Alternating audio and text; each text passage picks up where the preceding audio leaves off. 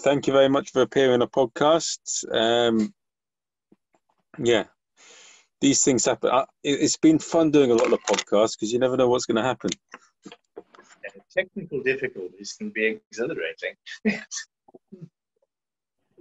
Occasionally, yeah. well, so yeah, let's let's so tell us a bit about yourself and like and what led you to becoming into Jediism. What what made you get into it? Um, well, nothing made me get into it. I just wanted to. Um, there was a time about ten years ago where I was becoming a bit, I don't know, frustrated and bored in life, and I already had a lot of background in you know studying things like philosophy and uh, different you know I, I, hesitate to use the word spiritual but for lack of a clearer term well then um, spiritual foundations. Um, I'd studied religions uh, sort of as a, a satellite field of study um, and was just sort of going along and realized that I had this, uh, you know, I was comfortable, but then I sort of had this existential hole I wasn't really, you know, doing anything with. And so when I noticed that the Temple of the Jedi Order had among their initial studies, well, then as I saw there was um, the, the power of myth, the interviews that Bill Moyers did with Joseph Campbell uh, back in 1987. And I had seen those when they were first aired on the American PBS. Uh, so, seeing as how that was in and among the initial studies, along with Alan Watts, uh, along with uh, Krishnamurti, um, and things they'd already had some experience with, well, then I thought, well, this would probably be a good way to go. And so I did that, and I've just kept out of it ever since. Hmm. What um so effectively what but what what was it in particular that that made Jedi so is the interview with that really sort of that interview really had an influence on you. But what was said specifically that sort of really sort of registered in here and made you decide, right, I really want to give this thing a go? Well, that's kind of that, that's a that's a deep question because there wasn't really anything in particular about those interviews, which I had by that time known for 20 years. I'd known about them, I'd seen them, you know, occasionally, over the uh, over that span of time. Um, it was basically the knowledge that I already came to the Temple of the Jedi Order with uh, about how popular culture has to be based on things which are already a part of our collective mythology. And when I saw that you know this group was founded on that, well then I thought, well, I sort of belong here. And I, have been there ever since. Um, that having that foundation before helped a lot, um, and it also helps me help other people who have never had any experience. Which is, you know, that's, that's sort of what I do in the temple. It's my job to, to, to guide people along in their studies and sort of overseeing how they're learning things like that, how they're learning, you know, about the force, which, as I said before, was, you know, the force, it's undefinable. I can't tell you what it is. It's, you know, just something bigger than me. Now, that also is something that Joseph Campbell talks about with Bill Moyers.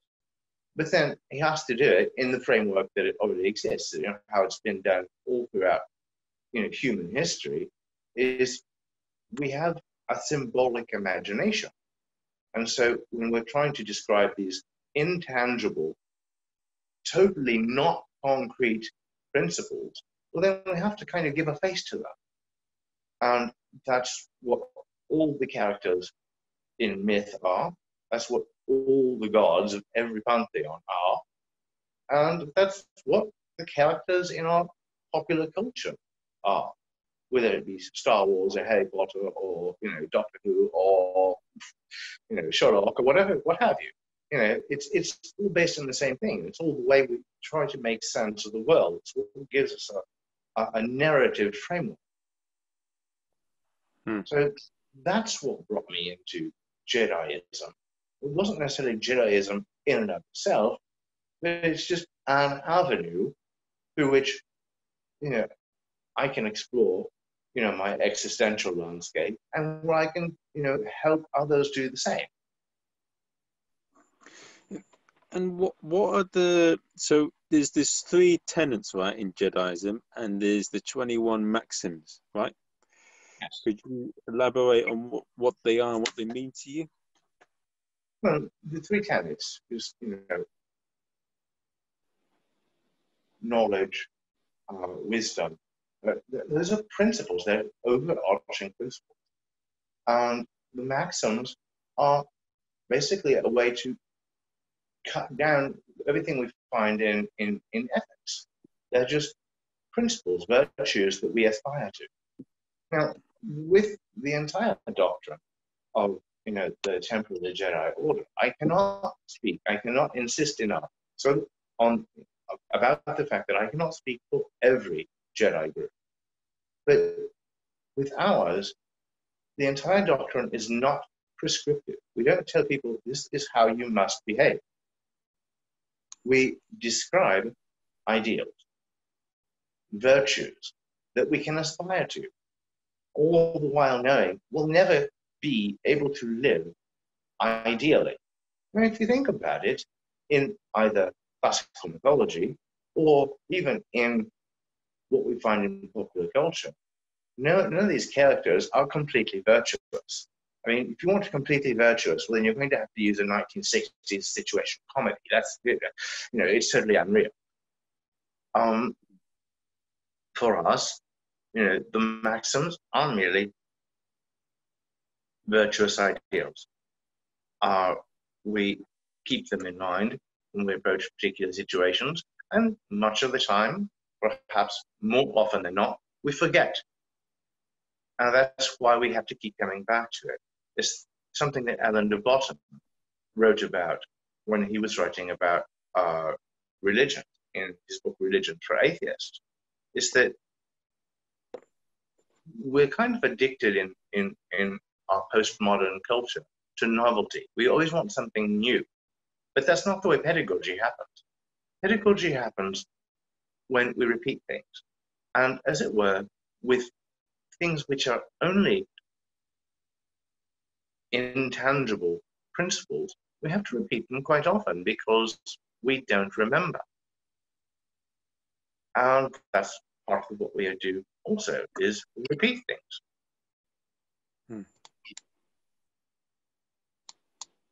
Hmm. So, and one thing I do want to ask, how would you? So, what's what's the organisation of of Jediism like across the world and in terms of the UK? Is there and what's how, what are the bodies that run everything? And I can only describe the way that we do, and that is in the Temple of the Jedi Order.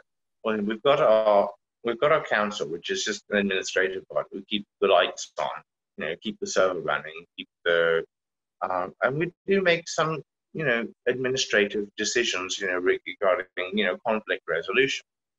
Um, below that, we've got, well, not below that, but apart from that, well, then we have the Knights Court, which is just the body of all the knights of our temple and they're the ones who are responsible for you know, creating lessons, for guiding apprentices to knighthood, for deciding whether or not someone is you know, ready to be dubbed a knight. Um, there's uh, and there's a very clever IP team which that it's run by one of the apprentices, a, a good one actually, and he's uh, they, what they do is they help initiates, you know, study you know, the the, the, the initiates program, that become initiated into uh, into what it is to, to live as a Jedi. Um, to get them ready for being an apprentice. Uh, other than that, it's just you know an extensive member pool that you know we hang out and we talk to one another, and you know sometimes we talk about what it's like to be a Jedi, and sometimes we just talk about anything that you would hear people talk about in the in the tube. You know, it's it, it's not um, it, it's not a very rigorous environment. Um, it takes a lot of rigor and it takes a lot of personal dedication to live according to principle. But then it's not to make us anything superhuman, it's just to get us up to being, you know, relatively nice human beings. Okay, and does how do you so I hear that in Jediism a big part of it is including exercise and mental health and like the all one. So is that included within the church as a whole? that you exercise a lot? It's very highly encouraged. And yes, I'm in the gym at least five days a week. But then that's, uh, as with any religion, whether it be, you know, Jediism or Buddhism or Taoism or Christianity for that matter, well then one ought to take care of one's body because it's the only one we have. You know, this is the body's temple because, you know, we can't really interact with those, with, you know, the, the immensity of life you know, that is, you know, the thing bigger than me, which is the force, if our bodies are decrepit and decaying and falling apart. Um, so yeah, so the, the, the physical health and the maintenance of physical health is is a very important part of what we do. Hmm. And yeah, I mean, there are a lot of misconceptions, and the yeah, you said earlier that the most stupid thing you get is people saying, "Oh, can you lift the car?" or "Do you do lightsaber stuff?" and all that. And how what what are your typical responses if someone asks, "Could you li- could you lift this car for me?" I ask them if they can, but um, it's especially whenever it's. I ask them why they would want to do that, or why they would want to be able to do that, or why they want me to. And what it generally boils down to is they want something that they can see. They want some sort of external sign. And that's, well, that, that's, that's, it, it sort of goes, I, I don't know how much philosophy you've studied, but, you know, Jean Baudrillard wrote, you know, about the procession of simulacra.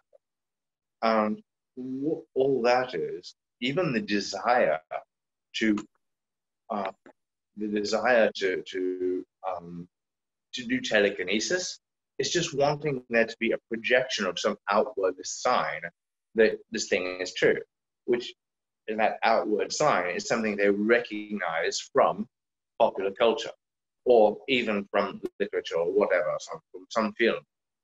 Um, but that's not the way it is. Um, the Jedi in the films were portrayed as being able to practice telekinesis or being able to, you know, run really fast or having these superhuman characteristics. But that's not new. A lot of heroes in classical mythology um, over, over, you know, in all you know human stories, there's some there's some kind of supernatural you know thing going on there. And well, with the nature of super nature, well then it's it is it's beyond our capabilities. Hmm. Why would someone want? You know, why why would somebody want to either be able to do telekinesis or to be able to see it, or telepathy, or you know all those things that you know we don't know if they're true or not, but but I can't do it, and that isn't particularly important to whether or not I can live up to the principles with that. If someone could do those things, it would be very hard for them not to do it for the wrong reasons. The things that we can do. it is very hard for us not to do those things for the wrong reasons. Yeah, but it would make it worse. So they say that power corrupts absolutely. Yes. And it doesn't even have to be absolute power. Someone give someone given you know a power they can't have taken away from them, and they're probably going to use it. They're going to be at least tempted to use it for, for you know dodgy things. It's like Plato's The Ring of Gyges. The ring of Jesus, did you say? No, the ring of Gyges in Plato. The ring that would make one invisible. Um, it was found by just a shepherd, and he wound up killing the king and stealing his wife. Because a ring that makes you invisible, you can do anything you want to, and no one's going to be able to blame you. Hmm. Well, that can be used for any sort of, you know, supernatural power. You know, a power that which is supernatural is going to probably lead to, you know, dodgy behavior. And that is just supported by the fact that the things that we can do, we often abuse them. Yeah. So it's a it's a cautionary story. It's a cautionary uh, feature of a lot of stories that when one does have power, one has to be quite responsible with. One thing I want to ask is Have you seen the documentary of The American Jedi? I don't know if I've seen the whole thing or not. Um, and if I did, I watched it once, and it was probably not impressive. it's um, I, I have I think two apprentices who took part in that. Um, and well, there are the, the American Jedi documentary was not merely based on the Temple of the Jedi Order. It was based on a lot of different Jedi groups, a lot of people from a lot of different Jedi groups. And, you know, I, I know some of them, and, you know, they're, they're all right people. We have a little bit different uptakes on things. Um,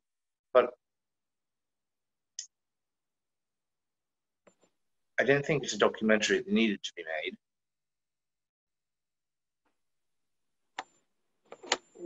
What? Why? Why would you say that? Well, because that's something that I've tried to teach all of my apprentices is that we don't do any of the things that we do because we are Jedi. We are Jedi because we hold to the principles that we hold, which compel us to do what we do. Very often, seeing as a lot of sort of Jedi come from Taoism, well, then we also value non action, not having to do something about something which we consider unacceptable. Um, it quite often works itself out. And that's one of the things that are it's one of the things that are the most difficult to accept is, you know, we're often trained to be proactive, but, you know, whereas it is good to be proactive in many situations, in many, in, in many more, it's better just to leave things alone. We ought not just, you know, become alarmed and jump up and think we have to fix something. It may not be broken. Um, um, we don't have necessarily a complete enough perspective to know, you know, what it's connected to, what, what are the variables that are creating this situation. It's best to, it doesn't mean doing nothing either. It just means no inappropriate action, no precipitated action. Don't jump whenever you just, you know, get a good feel, first of all, for what's really going on, and then be able to act in such a way that, you know, is much more effective than, you know, jumping in where angels to tread and then discovering why angels fear to tread there. Hmm. Yeah. It's and what what's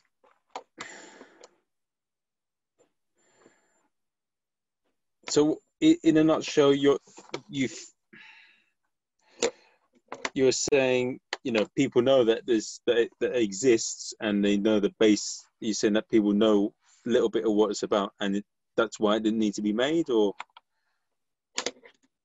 i'm thinking it's probably best that one does not uh, we do what we do uh, because it's the thing to do. And that's the thing that we characterize a Jedi. Just the belief and the faith and the force and doing what is right in front of one to do.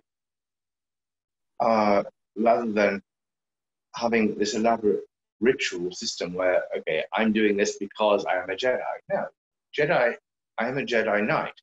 It is merely, you know, a qualification that I have lived up to, rather than a qualification that I that I have because I did particular things, you know, extraneous to holding those principles and you know rising to those occasions where I need to be responsible. I said we don't necessarily need to say that we're a Jedi. It's going to, I think, be more confusing than anything else for the general public because they're going to see that as portraying a character from a film rather than someone living up to a set of principles that have been around for time immemorial. Does that make sense? Yeah, I think I get it. Um, and how does the structure of the church work?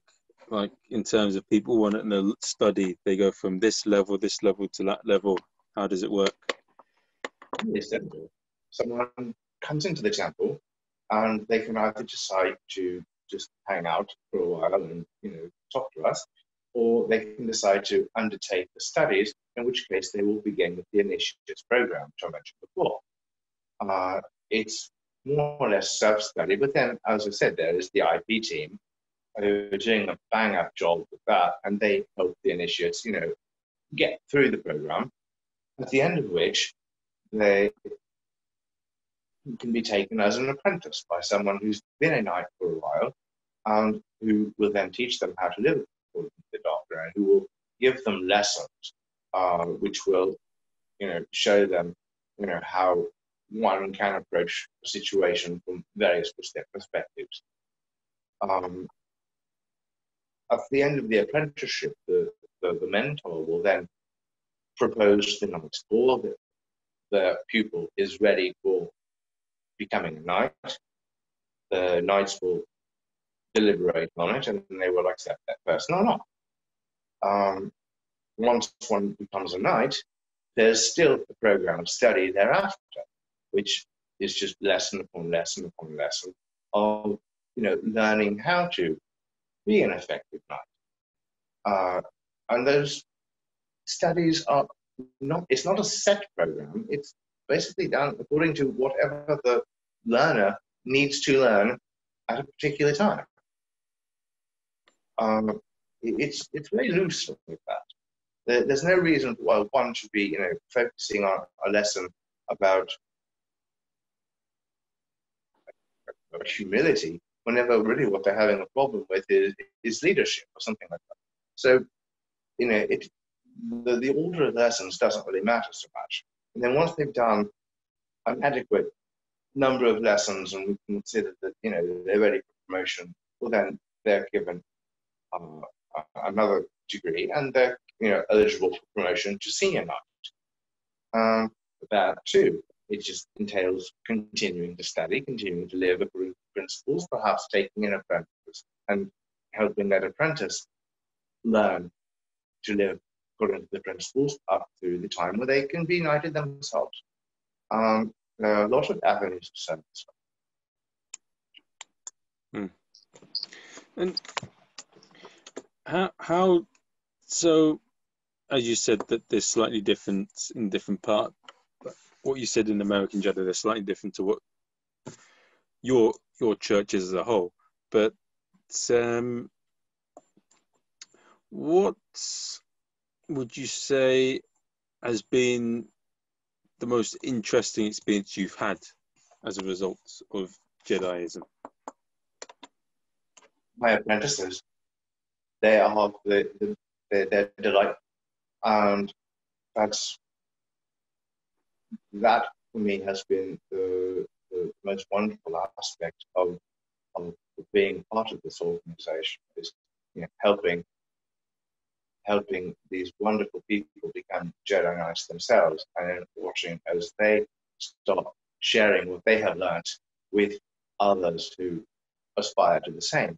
And they're they're all really good at it. And they you know they're, they're still very you know helpful, very respectful, resourceful people who you know are there to you know help people out and help people just understand things a, a little bit better, or maybe not you know very maybe not you know crystal clear, but you know, enough to, to at least provide people with other perspectives on things, which is really often all it takes.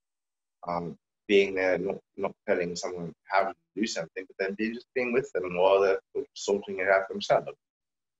Um, and that's that's essentially what uh, that's been the most interesting aspect of it for me. Hmm. And what what was so with within you before I interview you asked me a series of questions, and what what have you found? So you've been interviewed before in regards to Jediism. What, what is the general tone you find in interviews? What, what what are they like, and how? Yeah, what are the sort of questions you generally get? Well, I guess it depends on you know which body it is. The vast majority of ones that I've had have started out where they want to know how it relates to Star Wars. Um, so I don't mind talking about that. You know, it's like the the the, the, fictions, the fictional Jedi are sort of caricatures of you know what we are and what we aspire to be. You know, virtuous and you know just a little bit of a rascal. You know, underneath. But then, um, and then it moves on. When I've been interviewed, well, then I will always go into comparative mythology. I'll always go into phenomenology and philosophical undertones and even the overtones. Um, that's just, I, I can't really share anything, you know, from all the groups, and I can, you know, only touch on what it's like in the Temple of the Jedi Order. What I basically do is tell it from my perspective, which is, which is just that. I see it, you know, as a combination of all religions. I see it as an amalgamation of, you know, lots of different philosophical thought. And I don't even, you know, exclude that which is contradictory. Because as it were, you know, we were talking a little while ago about we, you know, the maxims and the teaching are all ideals or virtues that we try that we aspire to, that we try to live up to. But as we all know, just by living day to day to day in the real world, well, then sometimes ideals collide. Sometimes they're not compatible. And there, where you've got incompatible ideals, you've got an absurdity that has to be reconciled. This is what I tell the press. And of course, a lot of times they don't get.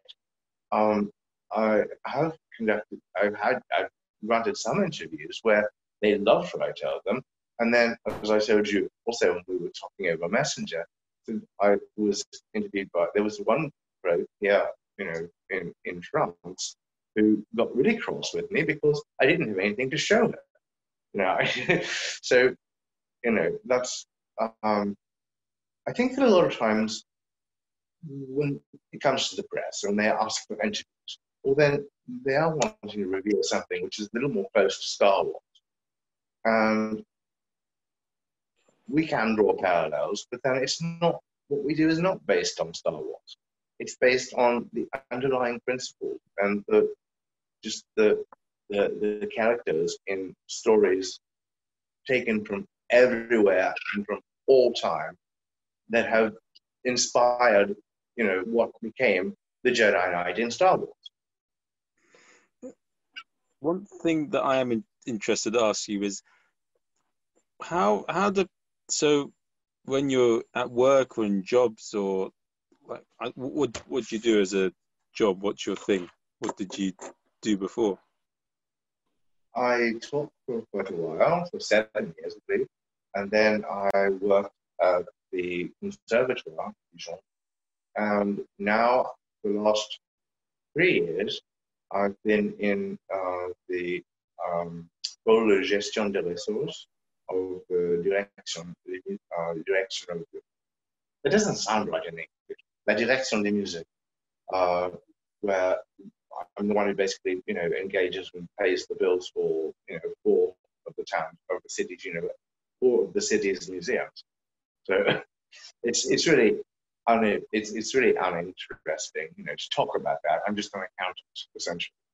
Um, because I mean, you obviously, I'm sure that the, there's a few people that you've that, that have had found out about you being a Jedi.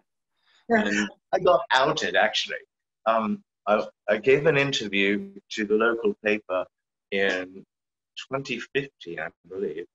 Um, and the next day, there it was on the front page of Bien Public, which you know everybody in Burgundy gets. You know, where uh, say you know there's a Jedi working at the Conservatoire de Dijon.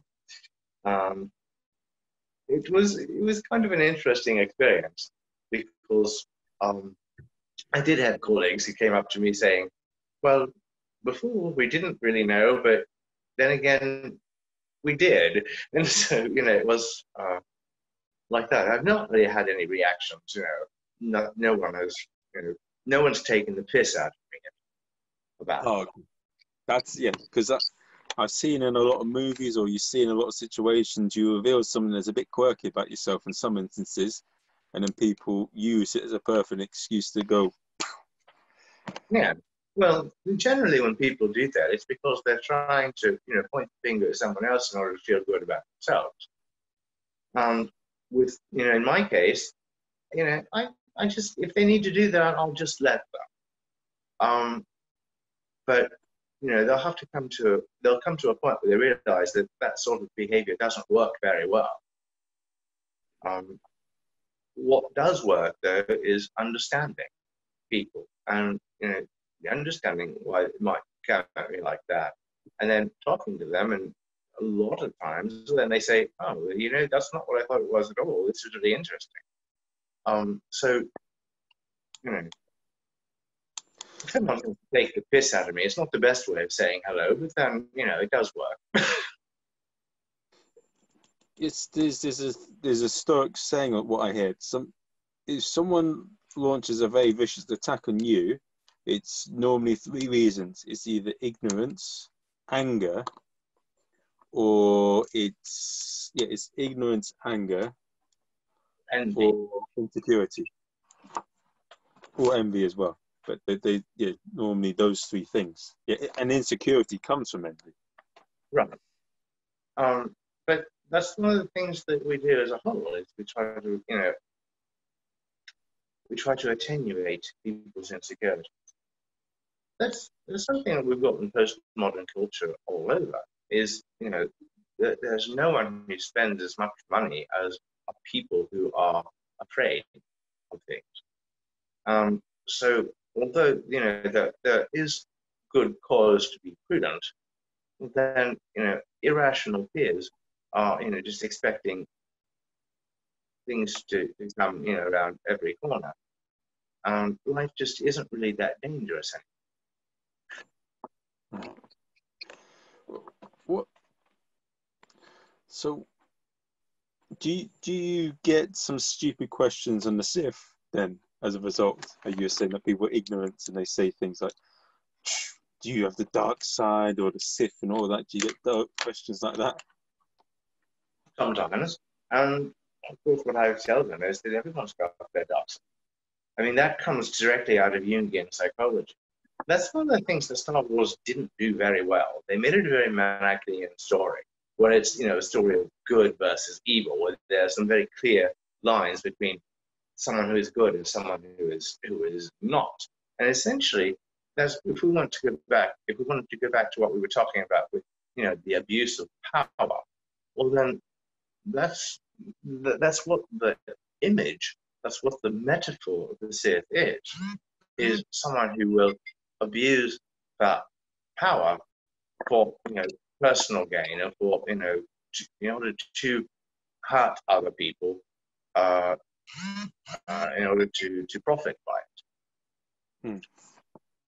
Hmm. Um, but then that isn't really any different than any of us are anyway. In Jungian psychology, we talk about the shadow. Um, the shadow isn't necessarily evil, but it's all those things that we don't put into the persona, things that we don't show other people, but then they are all still very real influences in our life. Most of them subconscious. I mean, I guess the, the, the, most benign way of looking at it is, you know, you see somebody drop a, a five pound note and you pick it up and you put it in your pocket. You know, it's like lots of people would do that. Um, especially if it's someone we don't know. If it's one of our friends, we might give it back. we might not too. I mean, there's we, have all got that mm, that that that ruseness to us. So we've that. Um, and on the other end of the spectrum, well, then I don't know if you know the trial of Adolf Eichmann that happened in 1961, but Adolf Eichmann was the bloke who was uh, in charge of the German railway system under the Third Reich. Uh, he's one who organized the death trains that carried millions of people to their deaths in the camps. Uh, yet, when he was caught and brought to trial in Jerusalem in 1961, what they discovered he was not this hate filled little troll. He was just an ordinary man who, at the time, he had that job and he wanted to do a good job. So, even though he was very well aware of what was going on, and he's just one of those people who his his being had been he, he was just he got rid of his entire you know moral fiber in order to serve the state and that's what happens to any of us anytime that we will you know act unethically uh, in one of the in a role like that. Because i'm you know because i have this job i will do this thing which i know is not right. Or you know and that's why i'm very uncomfortable even with the institution of saying i would do this because i'm a jedi. No i do this because of me you know and you know it's the jedi have these ideals that i want to aspire to Yes, that that I think it links to what you say about like the. I don't believe in the Force because I'm not into Jedi's, but I what I did do agree with in terms of because I read a book recently that says when you attach yourself to a certain ideal too much, then it's very easy for someone to attack you, and it's very um, like you're saying if someone does this because of that, it's it's inauthentic it's, yeah, it, yeah it, and it's very easy for someone to attack you and you get very insecure and often like it's when people as you say tell the truth to people because sometimes we get into the routines and because you're so attached to a certain image if someone attacks that image that really damages the, certain people and it causes a resentment for them because right, It should never become an ipsetic feature. It should never become an identity feature. Because whenever that happens, well, then it becomes something which is a sore spot. Yeah, it's it's it's just fake. It's a like the thing is, Game of Thrones is a great program, but someone like Jon Snow is a bit too well. He, the thing that makes Game of Thrones good in a way is it doesn't paint them as too perfect, but I feel mm. like someone like Jon Snow, yeah, I think in certain situations, he's a bit too good to be true. I think. Yeah, well, if if you want to go into a science fiction show that did, did I think pretty good justice to you know the manifold nature of human personality, and that would have been Battlestar Galactica. I mean, all those characters were, you know, they had shining moments where you really fell in love with them. But then a lot of the times they were just bastards. You know, and that's the way most of us live our lives. You know, we cannot be good all the time. We have all got that dark side. And so we have, it's our responsibility whenever we feel that desire coming up, we want to, you know, do the maybe not right thing, is to choose to do the right thing. So and I know with a lot of people that they say do horrible things, like you see in movies, a lot of the the villain is always the guy that's supposed to be nice, and it turns out, oh, he's the bad guy. Mm-hmm. And the mm. thing they they it's like with uh, self-help gurus they target very and like marketing things they say we give you your money back and they target very vulnerable and weak people who want to believe in a fantasy like Jon Snow or Lord of the Rings. And then what they do is they prey on it and they keep pushing it further. And so what so with Jediism, what you guys don't do, which is as you say, it takes from a lot of other religions, is you it's it's it's the way you conduct yourself. And you, you don't do it too strictly, but this is how we advise you to do it, and you should advise you should do it as much as possible for the right kind of life in a way. Um, Keeping very much in mind, you know, ethics, um, and also just what we can possibly know. You know, it's like, look, we often operate under very false assumptions. It's too, um, yeah, it's too, because I've seen that as well sometimes in some situations I see people say, oh, this person's really nice and that.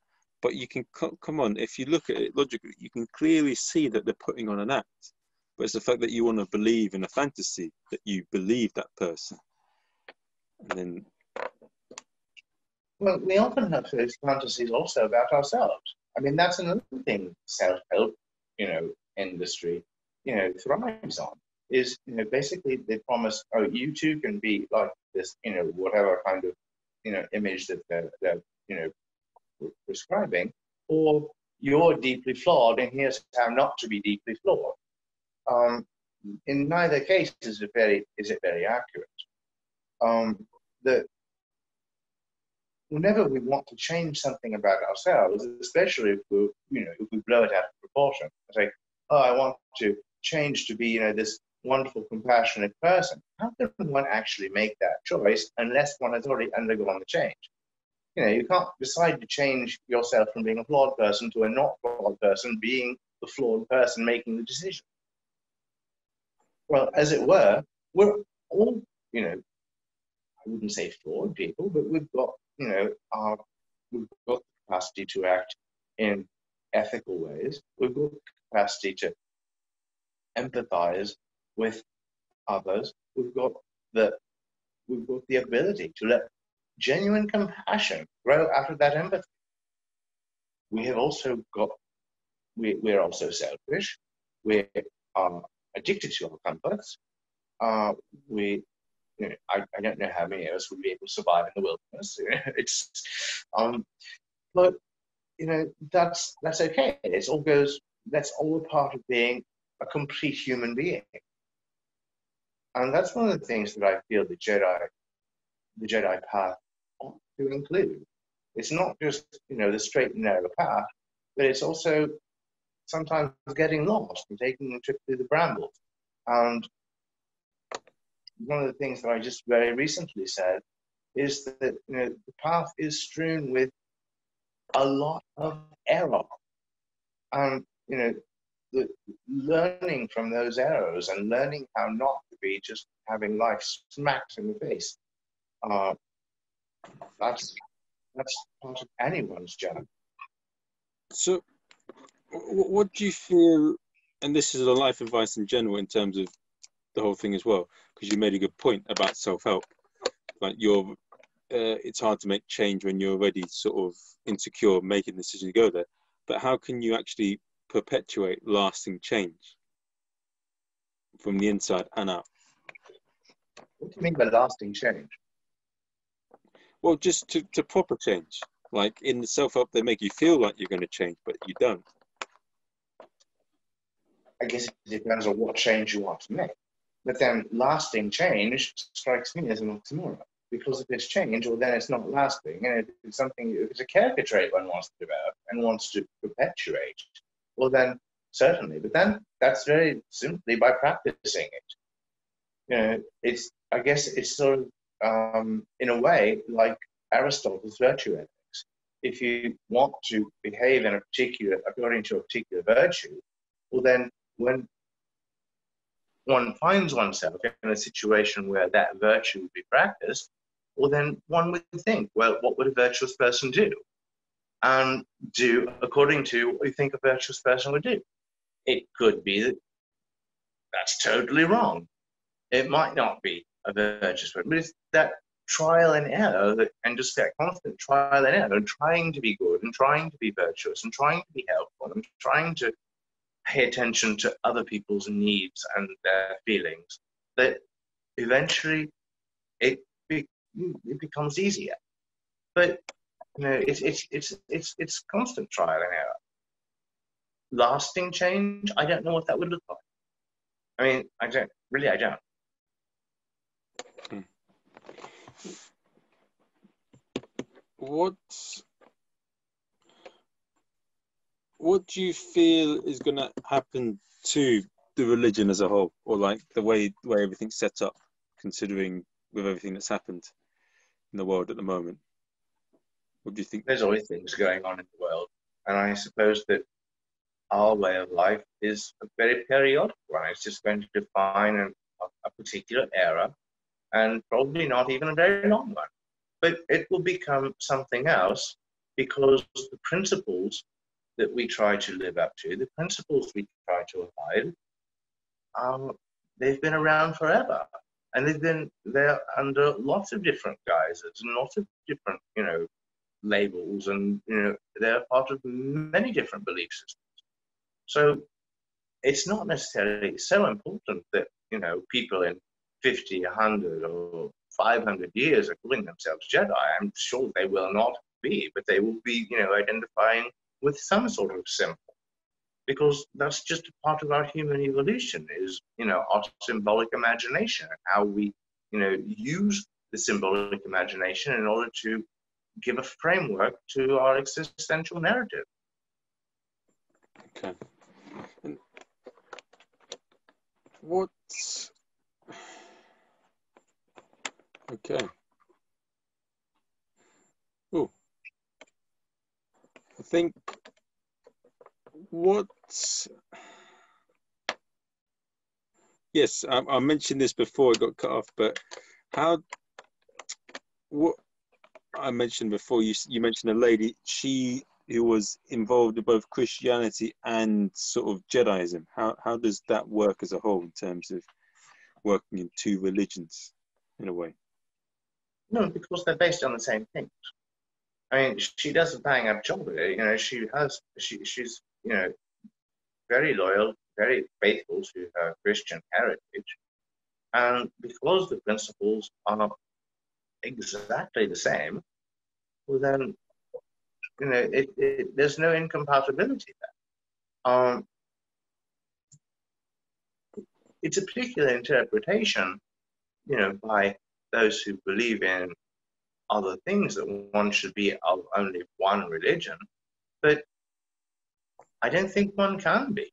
I don't think that anyone can really be of one religion. One can practice according to a particular denomination, and that may influence one to uh, deny the reality or the credibility of other religions, but I feel that's a misreading of it. I keep insisting on the fact there's guiding principles that are the same in many religions. Most of them are, you know, things like, you know, love thy neighbor, be just, do no harm. Those, those things are the foundation of most belief systems. Hmm.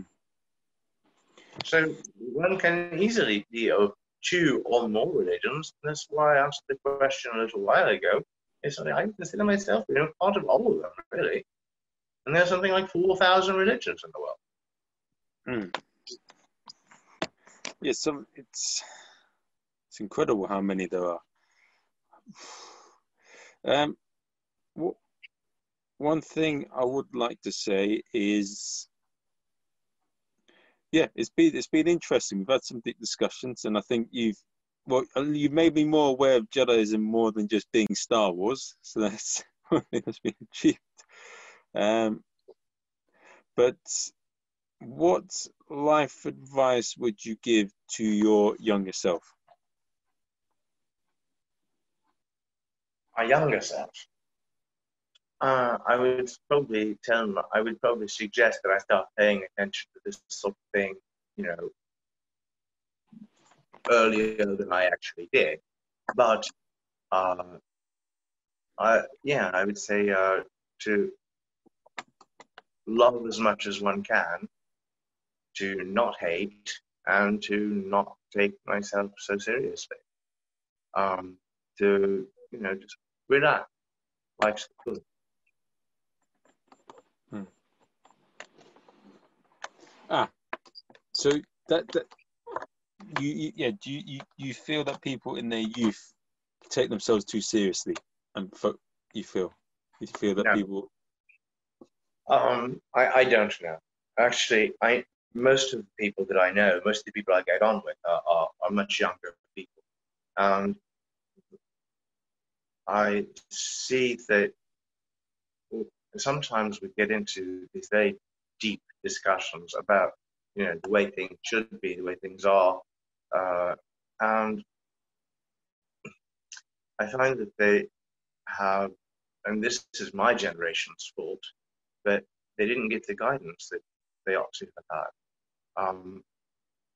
Um, so they're looking for a mythology. And the closest they can come to getting one is just popular culture. So when they see just how popular culture can have an interpretation which is much more universal, well, then sometimes it's a bit bewildering. And what I do is just I'm there for them. I listen to them. I, of course, they take themselves uh, seriously, but what I try to urge them toward is being much more sincere than serious. Seriousness has a certain urgency to it, whereas sincere, it allows one to to, to be more authentic and be more oneself. Um, it's it's very difficult these days. I think I find that young people have had an uphill battle trying to forge an identity, and you know, the, here in France, for instance, you know, people, you know, kids are expected to know what they want to be when you know they get out of school when they're like eleven, and this is ludicrous. And so what I the only thing that I can do for them is just be there, listen to them, and understand where they're coming from, and then try to provide some sort of perspective on you know what other avenues are possible. Um, you guys have your work cut out. I mean, my generation followed along in the footsteps of of our forebearers, and we've left you a disastrous planet on all sorts of levels. You know, climate change, know, political, economical, and I guess the one of the things that I would, you know, tell young people is be very careful you know, what seems important. And a lot of the times when we talk about the economy, well, then you ought to realize that that's as much of a religion as any other religion to the extent where we've got uh, we're living in a time which is now you know pretty much bereft of any kind of mythology or any kind of belief in a deity. And this isn't new. This has been you know going on for hundreds of years since you know the humanism uh, movement started in like the 16th century. But it's certainly during the 19th century that you know atheism took on and you know will be bereft of anything which is larger than ourselves, well then, you know, we, we have to feel like we have to drive the ship. And that now has left people, you know, rudderless and clueless. And we've replaced that with pseudo-cultural institutions like, you know, financial system. If you think about it now, if someone does not believe in economic growth, well, then you almost consider them, you know, a heretic. It's almost a blasphemy to say, you know, we probably need to be more careful about, you know, how we manage our economy. We probably ought not be, you know, so prone to uh, to to growth mindset, and we should probably shift it to a resource-based system rather than a, financial one, a scarcity one. Um, so basically, what I guess I would tell young people is just, you know, have hope.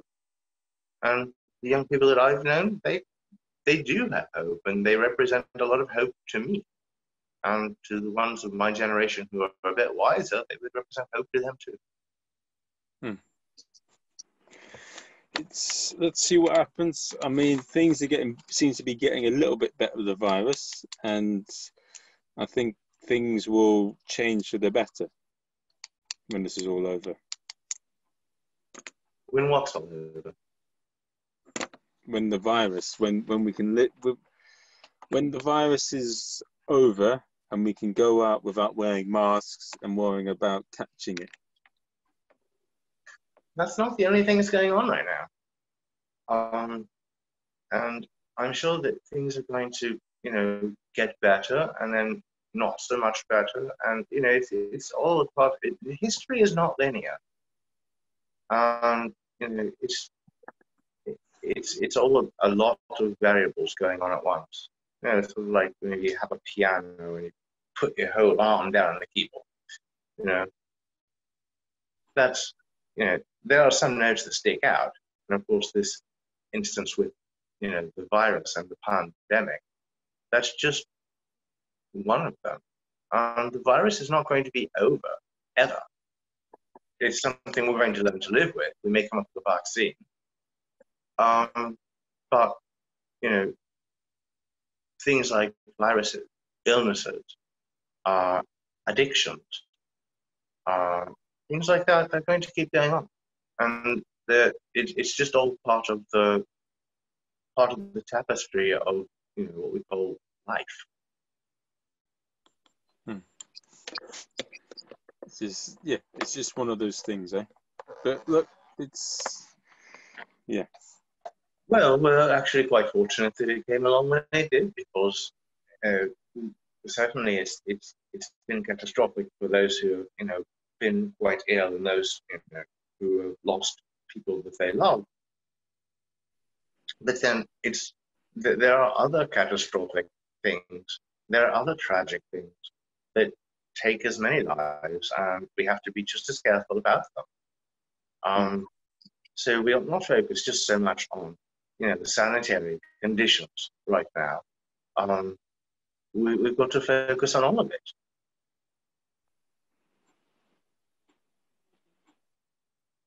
I'm sure that you know, there will come a time whenever you know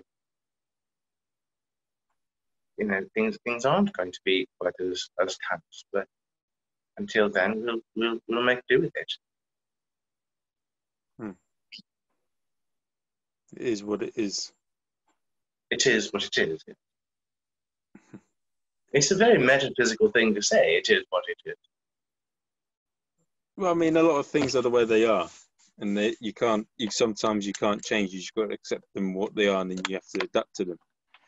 Yes, precisely within the city, it is what it is, or they are what they are. Well, then the focus is on the verb. And that is metaphysics in a nutshell. yes, I think so. right. I just want to say uh, thank you for appearing on the podcast. Um, thank you, Marvin, for having asked me to do. And yeah, if hit me up with any social media handles or anything you want to plug, and I'll put it in the description. And um, yeah, just stay safe and well, and take care. Sure. You too. Take care of yourself, lad. Bye. Bye.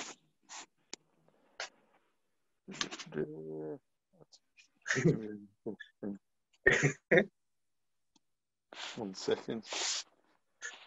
You know, I can never figure out how to turn it off either.